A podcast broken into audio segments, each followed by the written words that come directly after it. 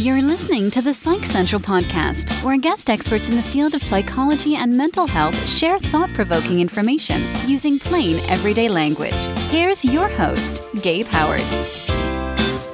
Hello, everyone, and welcome to this week's episode of the Psych Central podcast. Calling into the show today, we have Clay Cockrell, LCSW. Clay is a therapist based in New York City and founder of OnlineCounseling.com, a listing directory with the mission of helping clients all over the world find a therapist or life coach. And he's also the host of the Finding Therapy podcast. Clay, welcome to the show. Thanks, Gabe. It's great to be here. Well, I am very glad that you're here. And obviously, with an introduction like that, a therapy podcast, a therapy directory, you being a licensed therapist, shocker, we're going to talk about therapy. Great. That's my sweet spot. I think that therapy is one of those things that everybody has heard of. I think you would be hard pressed to go out in public and say, Hey, have you ever heard of therapy? and get somebody to say, No, what is that? and yet, even though everybody has heard of therapy. A lot of people have a lot of misunderstandings about therapy. Why do you think that is? I don't know. I think it's popular culture. You see it on uh, television, even back uh, so far as the '70s, with what was it, the uh, the Bob Newhart show, and um, I think that people think that therapy is going to be three times a week and last forever and ever, and, and unless you've experienced it, there's just a lot of misconceptions about it that uh, they're going to solve all your problems in a couple of sessions or they're never going to solve any of your problems forever and ever. the big thing that I get out in public is that, well, therapy doesn't work. It's just sitting there talking. I don't need to pay somebody a $100 to listen to my problems. I can go to the bar, go to the sewing circle, talk to my friends. Those are the ones that I hear most often in my own family. My mother, who I love dearly, always says that she does not need therapy because she's an open book and she'll talk to anybody. So, for my mom and for everybody who thinks like my mother, can you explain why being an open book or being willing to talk to everybody is not a replacement for therapy? Yeah, and I'm going to be talking to my mom too. Moms are wonderful, but it doesn't mean that they don't believe things that are incorrect.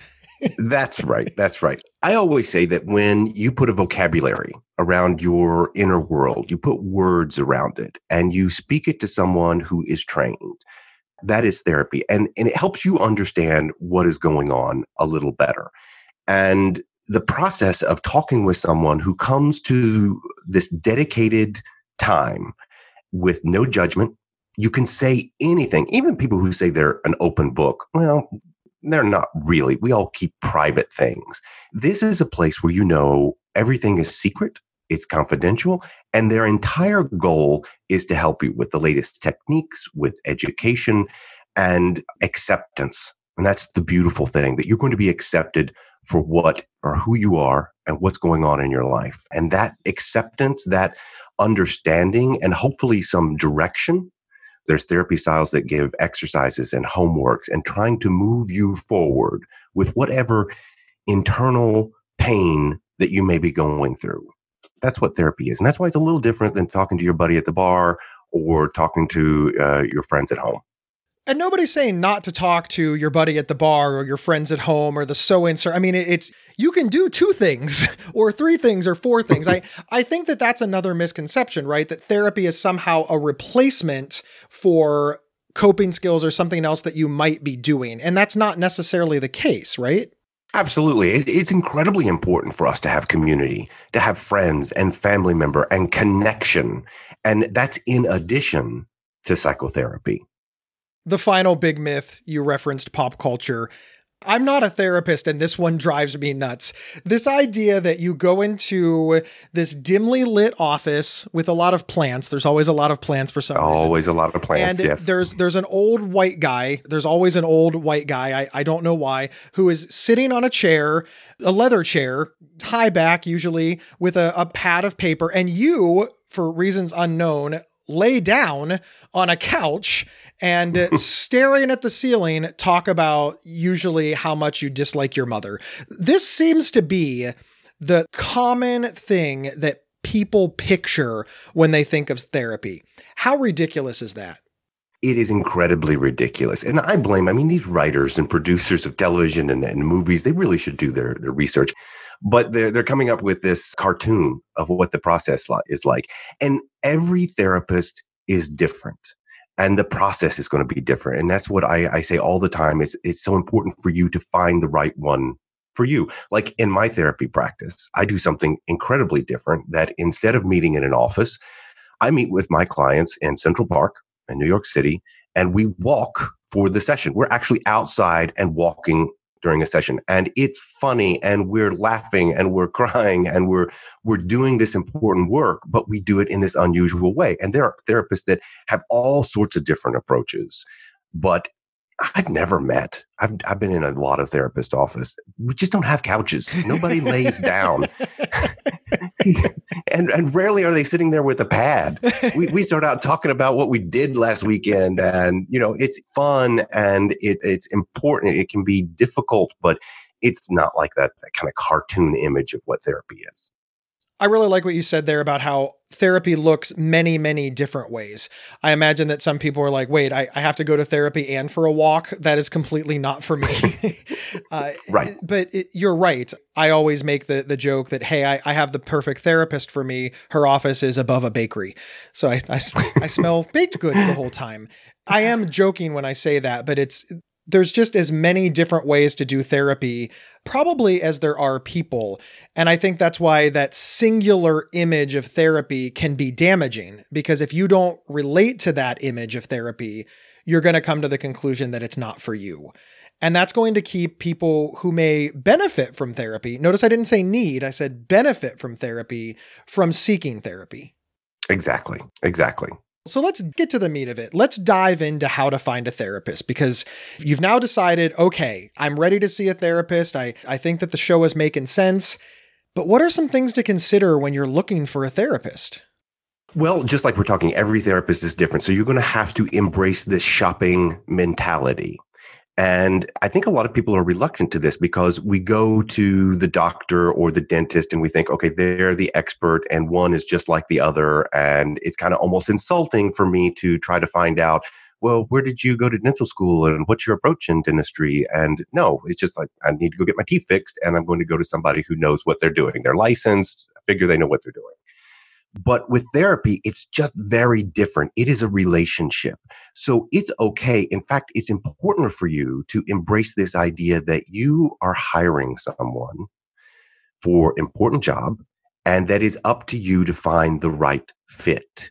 And once you embrace that mentality, then it gives you this sense of, okay, I need to get more information and I need to try on different options or at least learn as much as I can. I mean, I'm a big consumer reports guy. So when we had to buy a TV, I'm researching the best HD and the warranties and all this other stuff. And there's really not a consumer reports for for therapists. And in my process is I help people go through this idea of what questions to ask, where to look online, where not to look online, and and maybe we can kind of talk a little bit about that, about you know where to look. So this is the thing that popped into my head just now. You said that there's not a consumer reports for therapy, and uh, you're right. There's not a consumer reports for therapy because it's not based on any scientific method. It's just a whole bunch of people complaining about their therapist or talking about how much they love their therapist. There doesn't seem to be a lot of in between. Right. And those are those doctor review sites, those rating sites, and you know, you can pop on, and I'm not using anybody's name. John Doe is not a real therapist, but you can look up John Doe in your town and it'll give you some good information. They're a cognitive behavioral therapist or they're a gestalt therapist. They do assign homework, they don't assign homework. This is what their office feels like or looks like, you know, to give you kind of some vibe. Mm-hmm. But then underneath it are the user reviews. How right. do you feel about patient reviews for therapists? I, oh, it's hard. I, I would recommend that you ignore them all. And why is that? Because on on one hand, isn't this a way to weed out bad therapists? Yes, but you don't know who is writing that review. They could have had a a really good confrontational and that's what they needed some kind of confrontational moment with this therapist but because it didn't feel right in the moment they got online and wrote a really bad review. It's interesting that the number one restaurant in Rome, I mean, the food capital of the world, some people would say, right? The number one restaurant on Yelp at one point was McDonald's. just because it was near the Vatican and all the tourists got off and they were hungry for that home McDonald's feel and they rated it the number one restaurant just because they loved uh, tasting that taste of home. I guarantee you the number one restaurant in Rome is not McDonald's. So you really can't trust the average review and, and that makes it that makes it complicated. So i i say just ignore those. Those aren't important. I really like what you said about the in the moment you write this negative review I think all of us can relate to anger. We've all been furious, upset, wounded, angry. I mean, mm-hmm. just just we need to do something to make that anger dissipate. And we leave this review. And then when a couple of days go by and we process it and we think about it and we work on it, we think, okay, you know, there was something there. Well, the motivation to take down the review is not as strong as the motivation to leave the review. And in fact, we might forget the review ever existed. A lot of things that can come up in therapy that are much more important than whether or not you left a review online. And I think that's important to understand as well. Now, n- nobody is saying to ignore fact-based reviews. If if somebody says, "Hey, he's not licensed," call the the therapy board and find out that it's been suspended. Yeah, I mean, use some common sense, but I, I, I do think that there is some some value in understanding that the number one restaurant in Rome is not McDonald's. Absolutely. And the other thing to consider is that legally, therapists can't respond to reviews because of confidentiality. Like a restaurant owner, if you had a bad meal, you, they could say, well, you were drunk and you caused a fight, and that's why I kicked you out. Therapists can't respond at all to negative reviews. The other thing is that some therapists will confront you in the moment and uh, maybe make you feel bad, but that's exactly what you needed. Or somebody could write in and say, this therapist really talked a lot in the session. It was a back and forth dialogue, and I really needed him to be quiet. And well, maybe you're the type of person who wants that dialogue. And now you're you're not going to consider this person just because somebody else didn't want that type of therapy process. So it, it gets complicated. And so I say with reviews, it's just not not something to put at the top of your list when you're looking and shopping all of that said, there are red flags that people should look for because you're certainly not saying, "Hey, all therapists are perfect. They never make a mistake. They never do anything wrong. They're they're all wonderful. They're just filled with angels." Uh, I, I would love to live in that world, but I know that's not your message, and I know that you've actually written quite a lot about the red flags that people should be aware of during their search for a therapist. This is before you get in your room. This is during the searching process. What are some of those red flags? Well, one of them, if you contact them for a consult call and they don't get back to you within 24 to 48 hours, that's a problem. I mean, I think therapists need to approach their practice as a business. They need to be on top of it. So if, if they're ignoring you now, when you're in pain and you're reaching out, it's a good chance they might be ignoring you later. Another thing that, again, it's about professionalism. When you look at their profile, when you look at their website, what's it telling you? What does the picture look like? I've seen pictures of therapists that look like they've just been cropped out of like a family photo, or it's a selfie, or they just look like they're unhappy. And uh, the photo is going to tell you a lot. So the whole time that you're going through the process, you're just absorbing information. If you go to their website and you're kind of a no nonsense guy, very logical. And their website is full of unicorns, rainbows, and pastel colors. It, it, this may not be the right fit for you. So again, you're just absorbing a lot of information. I think that uh, if they don't have a website, if they don't have a website, move on. Just move on. They're not current. I know therapists who don't have email. But we as an industry, as a field, we're a little behind when it comes to using technology. So that can be a red flag. So there's things to cons- uh, consider both positive and negative. We'll be back in a minute after we hear from our sponsors. This episode is sponsored by BetterHelp.com. Secure, convenient, and affordable online counseling. All counselors are licensed, accredited professionals. Anything you share is confidential. Schedule secure video or phone sessions, plus chat and text with your therapist whenever you feel it's needed. A month of online therapy often costs less than a single traditional face to face session. Go to betterhelp.com forward slash psych central and experience seven days of free therapy to see if online counseling is right for you. BetterHelp.com forward slash psych central. We're back discussing the value of therapy with podcaster and therapist Clay Cockrell. So it's things for you to consider. Do you want somebody that's super, super seasoned and been doing this for 30 years? That's great. But also, they've been doing this for 30 years. What's that mean? I mean, maybe they're a little long in the tooth. Maybe they've kind of forgotten some of those approaches and maybe not up on some of the more up to date approaches. All these things are things for you to think about and to look at when you're when you're shopping. I like the example that you used of the pastel website when you're super serious because having a pastel website is is not a negative. The therapist did nothing wrong. That is a choice and it's not even a negative choice, but it's it just might not be the choice for you.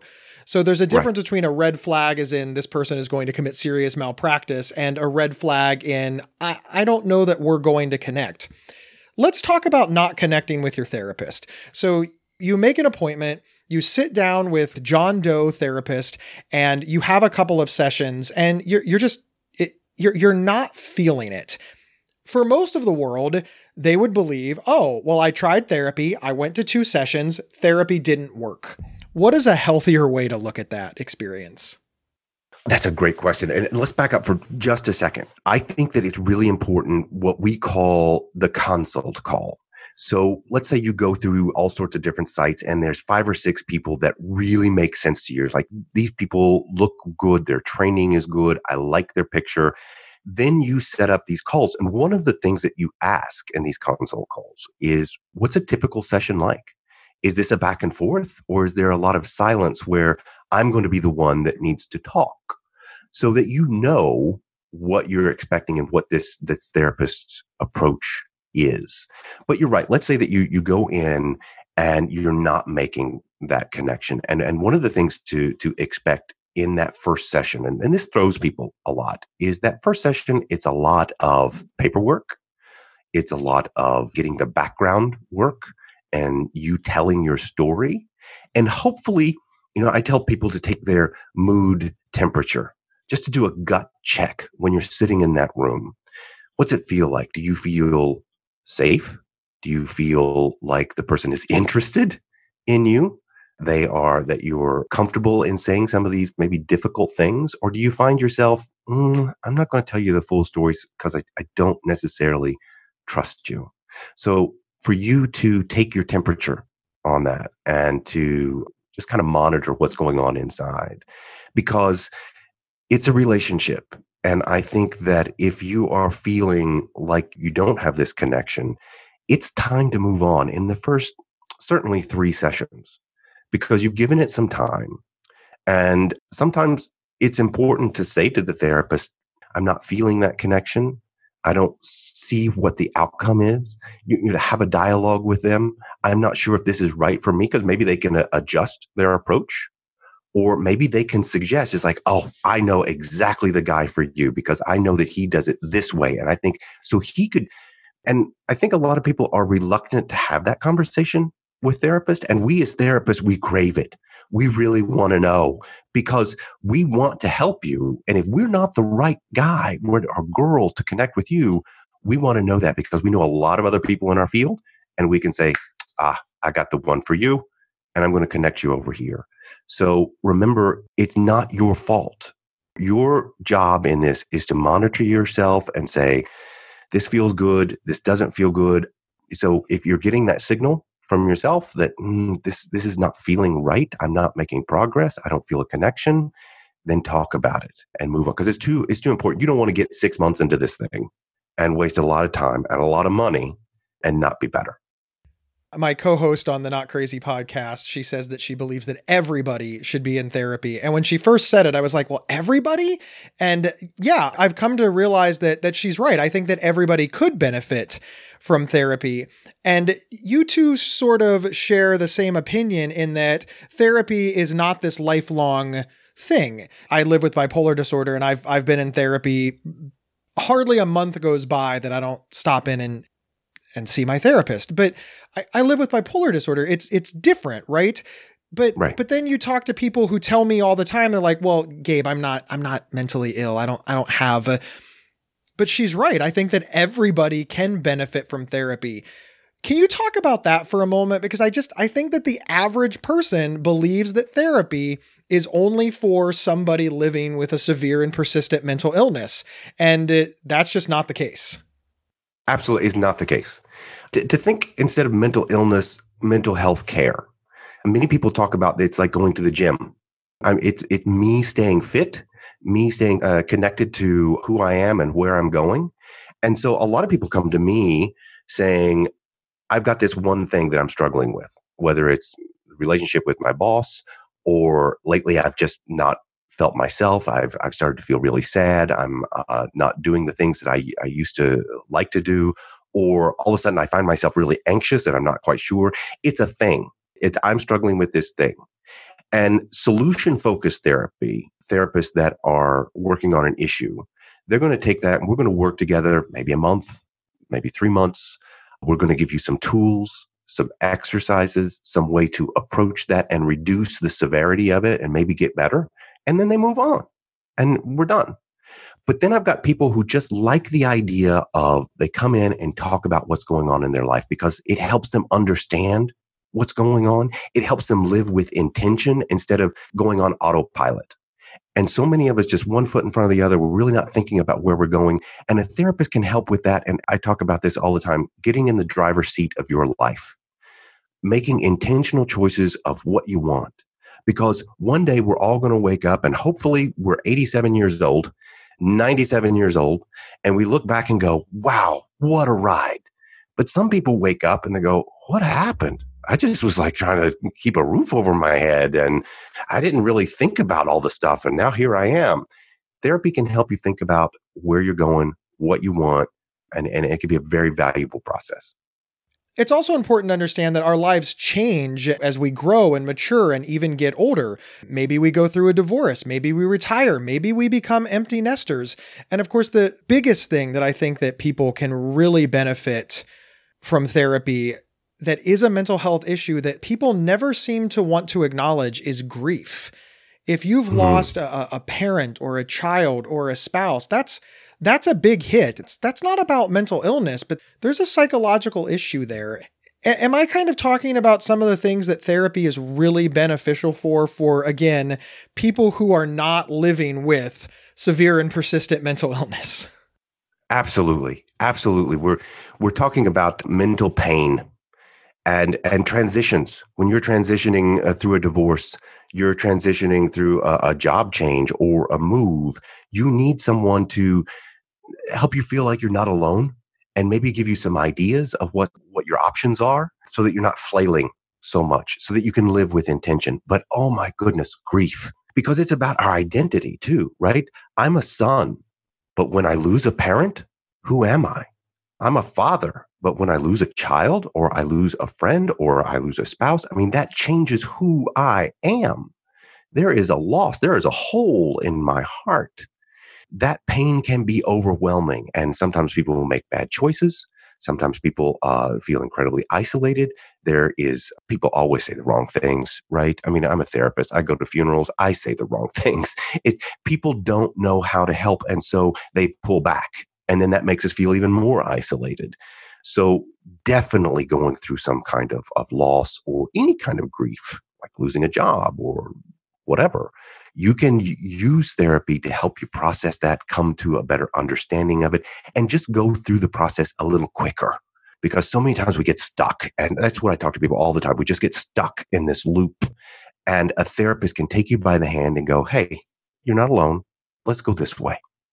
That's wonderful. Now, I know that you can talk about therapy all day. And in fact, on your podcast, Finding Therapy, you talk about therapy a lot. Can you give our listeners an idea of what that show is about and, and what they would hear if they tune in?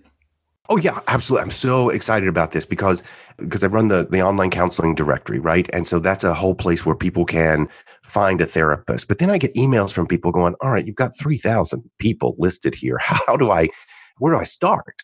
So I started the podcast to give people a basic idea of where to start. Just it's just the nuts and bolts, like the difference between a psychiatrist and a psychologist. That's simple, but some people get confused on that.